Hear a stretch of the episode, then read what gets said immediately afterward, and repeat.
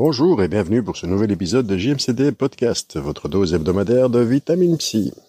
Édition maintenant, est-on en train de fabriquer des malades imaginaires? Votre enfant pique souvent des colères, c'est certainement une maladie. Vous-même, vous avez des envies soudaines de bonbons, c'est sans doute également une pathologie. DSM, une cash-machine pour l'industrie pharmaceutique.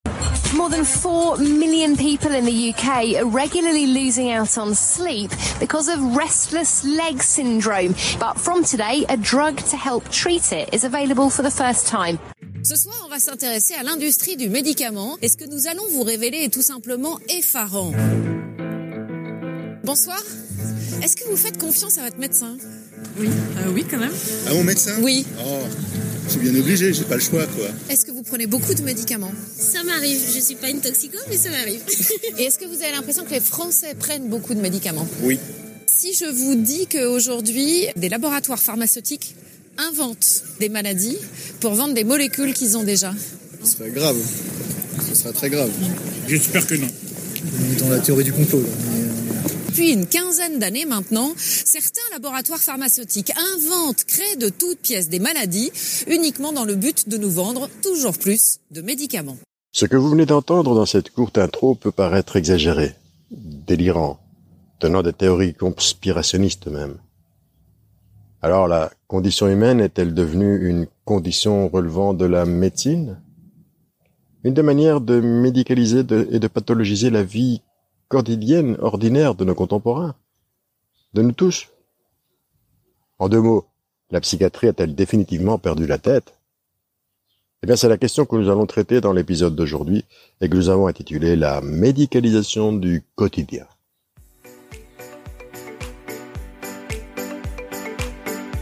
La vie est remplie de douleurs, pleine du berceau à la tombe de tristesse, d'irritation, de déception, d'embarras et de malaises multiples.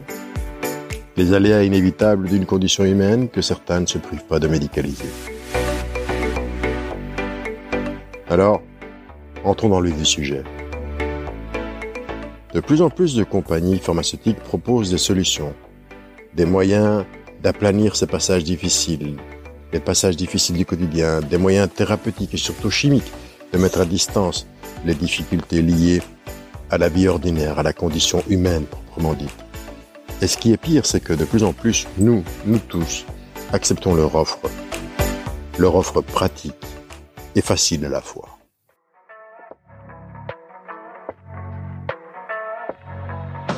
Bonjour et bienvenue sur JMCD Dose de Vitamine Psy, le podcast qui vous fait grandir de l'intérieur.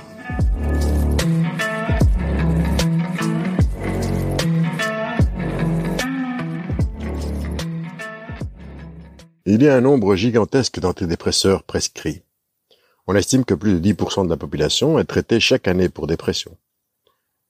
Plus de 4 millions de personnes au Royaume-Uni perdent régulièrement le sommeil à cause du soi-disant syndrome des jambes sans repos. Syndrome étrange s'il en est, mais qui d'ores et déjà possède son propre médicament. Enfin, que dire de la dysfonction sexuelle féminine? Qu'est-ce que cela peut bien vouloir dire et comment se mesure-t-elle? Je veux dire, qu'est-ce que ça peut être? C'est une bonne question. On pense qu'environ un enfant sur 100 000 au Royaume-Uni s'est vu prescrire des médicaments pour le TDAH ou TDAH, trouble difficile de l'attention avec ou sans hyperactivité. Et les chiffres grimpent, ils grimpent en flèche, les prescriptions ayant presque doublé au cours de ces 10 dernières années. Si vous allez aux États-Unis, le nombre d'enfants actuellement traités, pour autant que nous sachions, dépasse les 10%, ce qui est phénoménal. Et à la base de tout cela, on trouve l'envie de repérer, d'étiqueter et de traiter les comportements soi-disant aberrants. Mais ces étiquettes et ces médicaments sont-ils bons pour nous? Ou les utilisons-nous comme une excuse plutôt pour supprimer la différence de la société? Un moyen de nous forcer tous à nous intégrer et à mettre à distance toute différence qui serait considérée comme synonyme et syndrome d'anormalité. Comme de plus en plus de spécialistes scientifiques et psychiatres, je pense qu'il y a un danger inhérent à classer de plus en plus les gens et, ce faisant, à les aliéner de plus en plus par ces étiquettes. En effet, à moins que vous ne correspondiez à une norme statistique, Vous n'êtes plus comme tout le monde. Et cela ne se produit nulle part de manière plus profonde et plus prononcée qu'en psychiatrie. Si vous regardez le DSM, la Bible de l'American Psychiatric Association, ce qu'ils appellent le manuel diagnostique et statistique de l'American Psychiatric Association, vous verrez que presque tous les éléments possibles et imaginables du comportement humain peuvent être classés comme étant d'une manière ou d'une autre aberrants. Il ne fait aucun doute qu'il y a un danger à cela. Maintenant, l'un des dangers qui est particulièrement apparent aux États-Unis, mais je pense que c'est valable pour l'ensemble du monde occidental, c'est la tendance à l'invention de nouvelles catégories, comme nous l'avons vu un peu plus haut. Souvent, à la demande d'ailleurs, ou dirigée par des compagnies pharmaceutiques, toujours en quête d'un nouvel usage pour un nouveau médicament et de nouveaux bénéfices que bien évidemment ils espèrent colossaux. Rappelons à ce stade quelques faits incontestables, mais que l'on finit par oublier après tant de matraquages et de tabliers blancs. Le grand public a été amené à croire qu'un diagnostic de trouble mental équivaut à un diagnostic de maladie, ce qui est faux. C'est une connaissance commune parmi les psychiatres, mais ce n'est pas quelque chose qu'ils admettent souvent au grand public, simplement parce que c'est le fondement sur lequel la psychiatrie est construite. Le fait est que tous les troubles mentaux sont contenus dans le DSM, le manuel diagnostique et statistique des troubles mentaux qu'on a déjà cité, et qui sont déterminés par les psychiatres. Ces psychiatres qui votent littéralement sur ce qui est ou n'est pas considéré comme un trouble mental. Contrairement au reste de la médecine, les troubles mentaux sont atteints par un processus politique et non médical. Et ces déclarations que je fais ne sont pas des opinions. Aux États-Unis, la principale organisation de santé mentale est le National Institute of Mental Health, le NIMH. Et voici ce que le chef du NIMH, Thomas Insel, a déclaré déjà en 2013. Je cite. « Alors que le DSM a été décrit comme une Bible pour le domaine, il est au mieux un dictionnaire. La faiblesse est son manque de validité. Contrairement à nos définitions de la cardiopathie ischémique, du lymphome ou du sida, les diagnostics du DSM sont basés sur un consensus sur des groupes de symptômes cliniques et non sur une mesure objective de laboratoire. Dans le reste de la médecine, cela reviendrait à créer des systèmes de diagnostic basés sur la nature des douleurs ou la qualité de la fièvre. Il n'y a pas de test objectif en psychiatrie, pas de résultats de radiographie, de laboratoire ou d'examen qui disent définitivement que quelqu'un a ou n'a pas de trouble mental. Il n'y a pas de définition d'un trouble mental, c'est du n'importe quoi. Je veux dire que vous ne pouvez tout simplement pas définir le trouble mental. » Fin de citation. Grâce à des sociétés pharmaceutiques insistantes, des médecins enthousiastes et des journalistes de la santé affamés de gros titres, nous avons droit à un défilé constant de nouvelles maladies qui classent tout ce qui semble plus ou moins éloigné de la « normalité ». Ainsi voit-on surgir le syndrome de manque de plaisir, identifié en 2003, la même année qui nous a apporté le syndrome du culte des célébrités, tel que rapporté dans le Journal of Nervous and Mental Disease. Des scientifiques australiens suivant cette même tendance ont inventé, il y a quelques années, une nouvelle maladie, le trouble déficitaire de la motivation. Et, comme par hasard, un nouveau médicament pour le traiter qu'ils ont appelé Indoliban ou Indoliban. Ce trouble nouveau est sorti de nulle part. Ce trouble a été aussi fidèlement qu'abondamment développé dans des revues, des journaux, des télévisions à travers le monde. Mais nous ne nous y trompons pas. Même si le processus s'accélère avec les changements économiques et sociaux, cette volonté du corps médical et de l'industrie pharmaceutique d'étiqueter chaque apparition et de proposer un traitement rentable n'est pas un phénomène nouveau. L'hystérie était un diagnostic apparu au XIXe siècle, est presque totalement confiné au comportement féminin. Un syndrome qui englobait tous les comportements imaginables, de la masturbation excessive, je ne sais pas trop ce que c'est, à la lecture excessive de romans, du désir de sortir seul à une baisse de la libido. Et les traitements étaient tout aussi variés, qui allaient des glycéroectomies aux diverses préparations opiacées, en passant par l'incarcération pure et simple.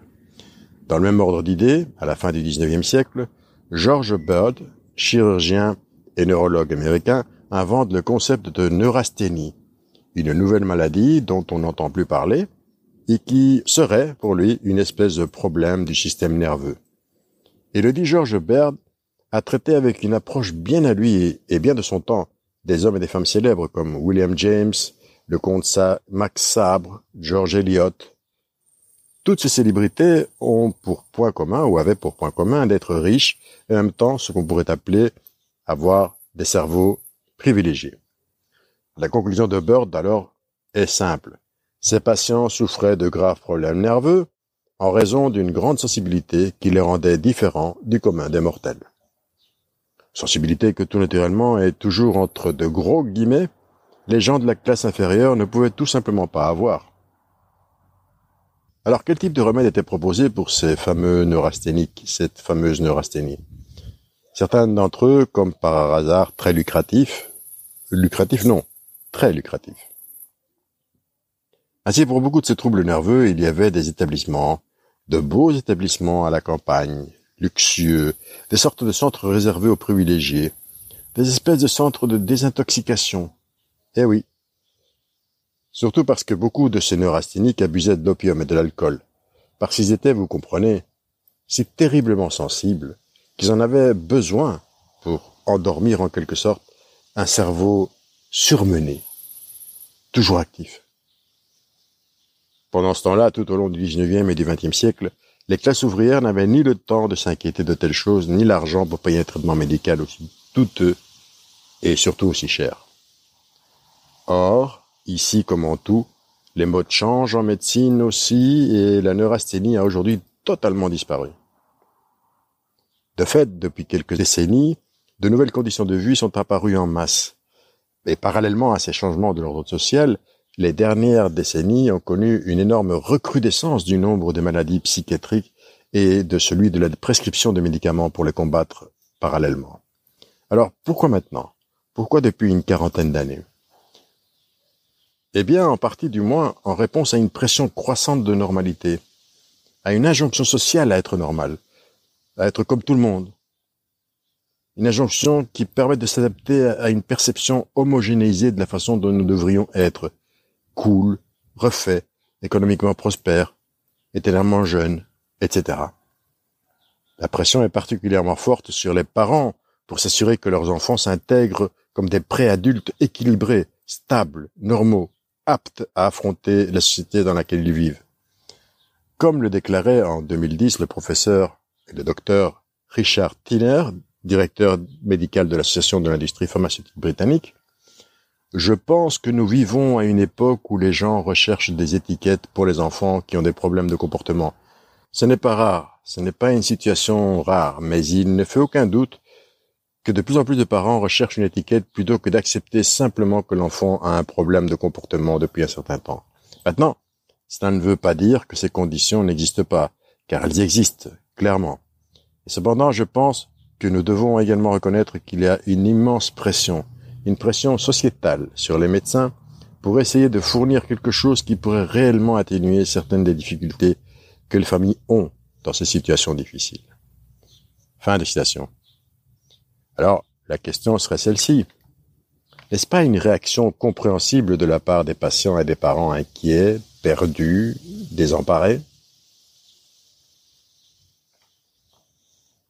Il y a environ 50 ans, pour prendre un exemple, les enfants autistes auraient été considérés comme des personnes excentriques et étranges, plutôt que comme un problème médical proprement dit.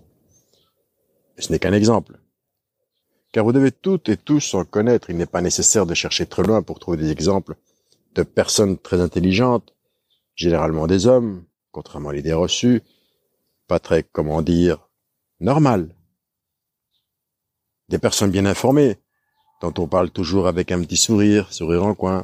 Vous savez, ces personnes qui oublient d'enlever leur pyjama, ou qui insistent toujours pour aligner 3 saucisses et les couper en 15 tranches chacune, ou autre excentricité maniaque, bien qu'ils soient extrêmement capables dans certains domaines, et souvent extrêmement logiques et intelligents. Et j'en veux pour exemple le grand Einstein, dont tout le monde sait qu'il était incapable de traverser une rue, une avenue, sans danger, tant il était pris dans ses pensées et ses formules mathématiques. Qui aimerait se passer des personnes comme celle-là ? les stigmatiser, les étiqueter, les mettre à l'écart, hors normes.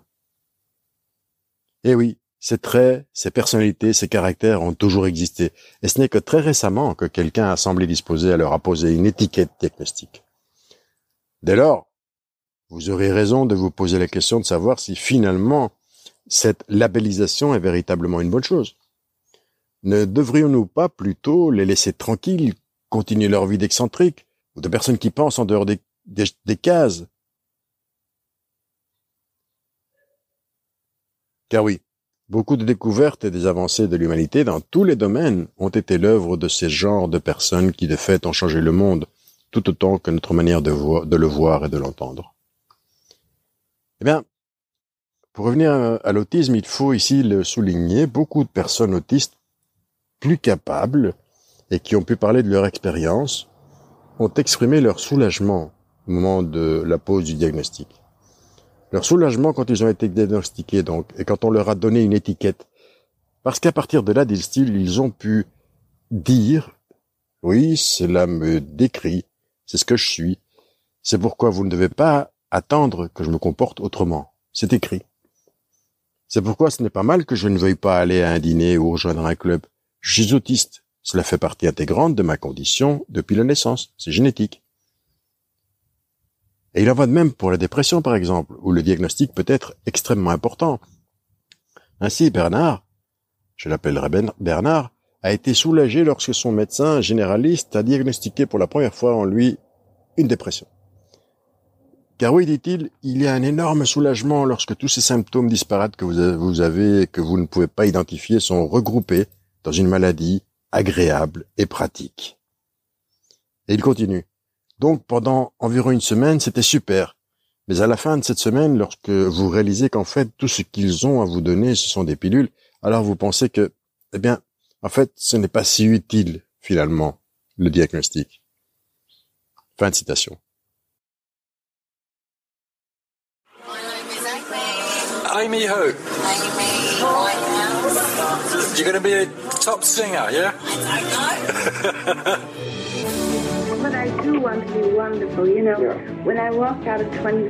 Vous aimez ces podcasts? Alors, pourquoi ne pas en écouter d'autres? Ceux sur la personnalité évitante, les mécanismes de défense, ou sur ces stars mortes trop jeunes et devenues des icônes. Pourquoi hésiter davantage? Rendez-vous sur JMCD Podcast ou sur YouTube à la chaîne La Pause Thérapie. Merci et à très bientôt.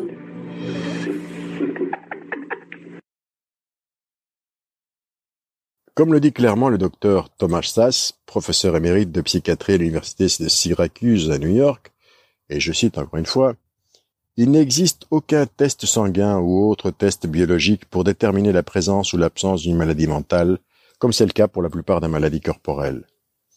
Si un tel test était développé, alors la condition cesserait d'être une maladie mentale et serait classée à la place comme un symptôme d'une maladie corporelle. » Logique, non ? Nous n'avons pas de test indépendant et valide pour le TDAH, et il n'y a aucune donnée indiquant que le TDAH est dû à un dysfonctionnement cérébral. Pratiquement d'ailleurs, n'importe qui, à un moment donné, peut répondre aux critères du trouble bipolaire ou du TDAH. Et le problème, c'est que toute personne diagnostiquée, ne serait-ce qu'avec l'une de ces maladies, déclenche le pilulier. Aucun comportement, dit-il encore, ou mauvaise conduite, n'est une maladie ou ne peut être une maladie. Ce n'est pas ce que sont les maladies. Les maladies sont des dysfonctionnements du corps humain, du cœur, du foie, des reins, du cerveau. La fièvre typhoïde est une maladie. La fièvre printanière n'est pas une maladie, c'est une figure de style, une maladie métaphorique. Toutes les maladies mentales sont des maladies métaphoriques, présentées à tort comme de vraies maladies et confondues avec de vraies maladies. Fin de citation. Le DSM, pour certains, ne serait pas autre chose, alors, que la fabrication sur laquelle la psychiatrie cherche à être acceptée par la médecine en général. Un document plus politique que scientifique. Et la vérité, c'est qu'il n'y a pas de critères de validation externe pour les diagnostics psychiatriques, nous l'avons vu. Je laisse d'ailleurs la parole, pour que cela soit plus clair, au psychiatre Glenn Muller Glenn Muller, professeur à Harvard, que je cite, « La psychiatrie n'a jamais été guidée par la science. Ils, c'est-à-dire les tenants du DSM et de la catégorisation ou de l'étiquetage, n'ont aucune base biologique ou génétique pour toutes ces maladies. Il existe de nombreuses preuves scientifiques que les stimulants causent des lésions cérébrales lors d'une utilisation à long terme, mais il n'y a aucune preuve que ces maladies mentales telles que le TDAH existent. » Et Ron Leifer conclut en disant qu'il n'y a pas de déséquilibre biologique. Quand les gens viennent me voir et disent « J'ai un déséquilibre biochimique, docteur », je leur dis « Montre-moi vos tests de laboratoire, des radios. Il n'y a pas de tests de laboratoire. Alors, quel est le déséquilibre biochimique ?»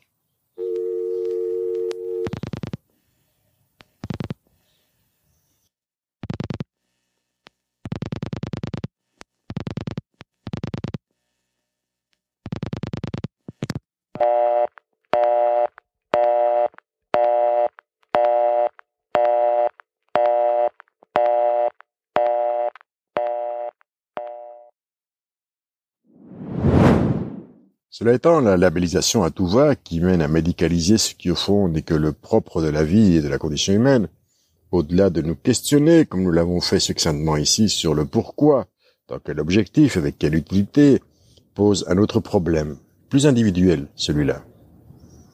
En effet, trop de gens de nos jours ne voient plus au-delà de l'étiquette et stigmatisent à tour de bras pour les uns et se protègent d'un travail plus en profondeur, se contentant de tomber dans le piège, le leurre lucratif de la facilité déculpabilisante pour les autres. Les gens ne sont généralement plus désignés par leur maladie physique. On ne dira plus « je connais un cardiaque »,« je sors ce soir avec un cancéreux », « je travaille avec des collègues diabétiques », etc. Alors que si vous avez une maladie mentale reprise dans le manuel, le fameux DSM, vous n'êtes plus considéré que comme un dépressif, un schizophrène et autres étiquettes du genre. Et les gens ne voient souvent pas au-delà de ces étiquettes. C'est la première chose qu'ils voient et la première distance qui s'installe.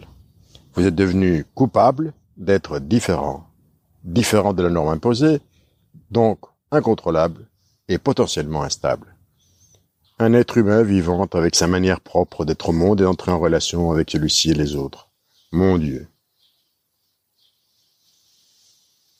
Mais le risque que j'entrevois dans ces classifications est un risque qu'il ne faudrait pas prendre à la légère. Il est essentiel que l'on ne classifie pas tout le monde et que l'on cesse de poser des diagnostics sans retenue, surtout s'agissant d'enfants. Des enfants qui vont être stigmatisés toute leur vie, avec des étiquettes qui vont les conditionner eux-mêmes. Peu de personnes ayant une expérience médicale voudraient que nous revenions à une ère pré-médicaments où tant de souffrances mentales n'étaient ni diagnostiquées ni traitées, bien évidemment. Nous ne sommes pas en train de proposer de revenir 300 ans en arrière. Mais existe-t-il un moyen d'appliquer nos nouvelles connaissances sur le cerveau pour soulager les pires problèmes de santé mentale sans la consommation de drogue, sans l'intervention des entreprises pharmaceutiques et des grosses entreprises chimiques ? D'après ce que j'ai pu lire concernant la dépression, certaines tribus africaines, les aborigènes australiens et aussi les traditions indigènes nord-américaines, tous avaient des façons systématisées par lesquelles les gens pouvaient tout abandonner temporairement chez eux et aller réévaluer leur humeur par introspection. En Amérique, c'était l'enquête sur les poissons, et chez les aborigènes d'Australie par exemple, c'était la promenade. Autant de manières ritualisées de prendre du temps. Comme aujourd'hui, on va préconiser les thérapies ou séances de groupe, le sport ou la pratique de méditation, la pratique du yoga, etc. Cela étant, il serait utopique et délirant, en plus d'impossible, de ramener nos sociétés tout en compétitivité à un nirvana pré-industriel. Jackie Rafferty et son équipe du Pays de Galles ont des preuves des succès de ces manières de réagir pourtant. Ces manières de réagir de façon collective pour des personnes traversant des passes plus ou moins difficiles. Ils ont ainsi apporté leur philosophie aux communautés minières, traitant des problèmes individuels sans les séparer de l'ensemble plus vaste du contexte social qui contribue à la dépression. Et ce, notamment au travers d'un cours tout simplement appelé « dépression » et lié à cette idée d'auto-assistance présente dans les communautés tribales pré-industrielles. C'est juste un cours de 8 semaines, 2 heures par semaine, destiné aux personnes souffrant de dépression légère ou modérée. Ensuite, ils ont déployé ce même cours à Mahadi, à Londres, dans une région qui était traditionnellement une communauté très unie. Pays de Galles et Mahadi, deux régions où la fin de l'industrie minière et l'effondrement de l'esprit de communauté ont provoqué dans les deux cas une énorme augmentation de la dépression, des cas de dépression. L'un des principaux objectifs de cette thérapie était d'entrer et de reconstruire la communauté parce qu'à long terme, l'entraide où chacun prend une place, où personne n'est stigmatisé ni se trouve « out », vient redonner la confiance en soi et de soi dans le monde et avec les autres et, en conséquence, réduire les niveaux de dépression, peut-être plus que toute autre intervention individuelle et, de toute façon, beaucoup plus que les remèdes chimiques. Il ne fait ainsi aucun doute que la gestion des contextes sociaux et économiques, la reconstruction des communautés, l'amélioration du soutien, de l'éducation et de la parentalité réduiront les problèmes de santé mentale. Mais toutes ces choses prennent du temps, coûtent de l'argent, à une époque de profonde incertitude économique, politique, sociale, internationale. Alors, en attendant, il y a la drogue. Il y a les drogues. Des drogues parfois utiles, parfois nécessaires, comme pour les troubles paniques, parfois indispensables, comme pour les grands mélancoliques et les schizophrènes. Cela étant, si votre enfant, par ailleurs brillant, a du mal à rester concentré en classe, serait-il TDAH? Si vous pleurez parce que vous êtes sans travail depuis longtemps, qu'un membre de votre famille est décédé ou que vous n'avez ni appétit ni sommeil depuis votre divorce, est-ce que vous êtes dépressif? Comment savoir si ce que vous ressentez n'est qu'un stress régulier ou s'il s'agit d'un trouble anxieux généralisé, un trouble d'anxiété sociale?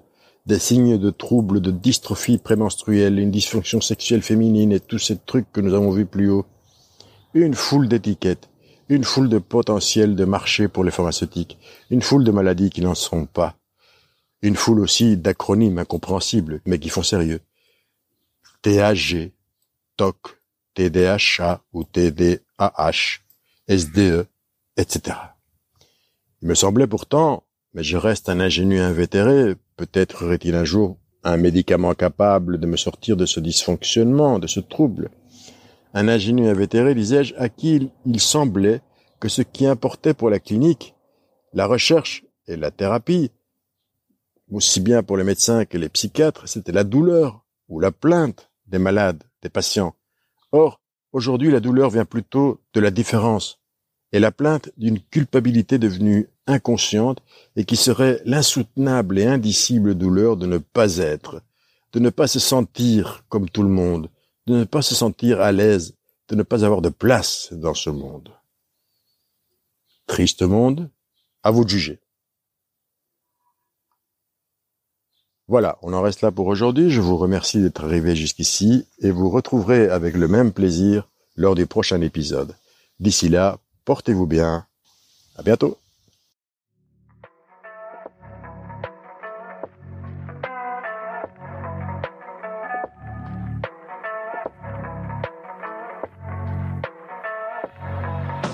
Si vous avez aimé ce podcast, n'oubliez pas de vous abonner à la mailing list en vous rendant sur le site afin de recevoir les plus dans votre boîte mail. Plus nous grandirons, plus nous améliorerons nos services et plus ceux-ci seront à la hauteur de ce que vous méritez. Merci encore pour votre fidélité, soyez constants, portez-vous bien et moi, je vous accueille dès le prochain numéro sur JMCD Dose de Vitamine C, le podcast qui fait grandir de l'intérieur.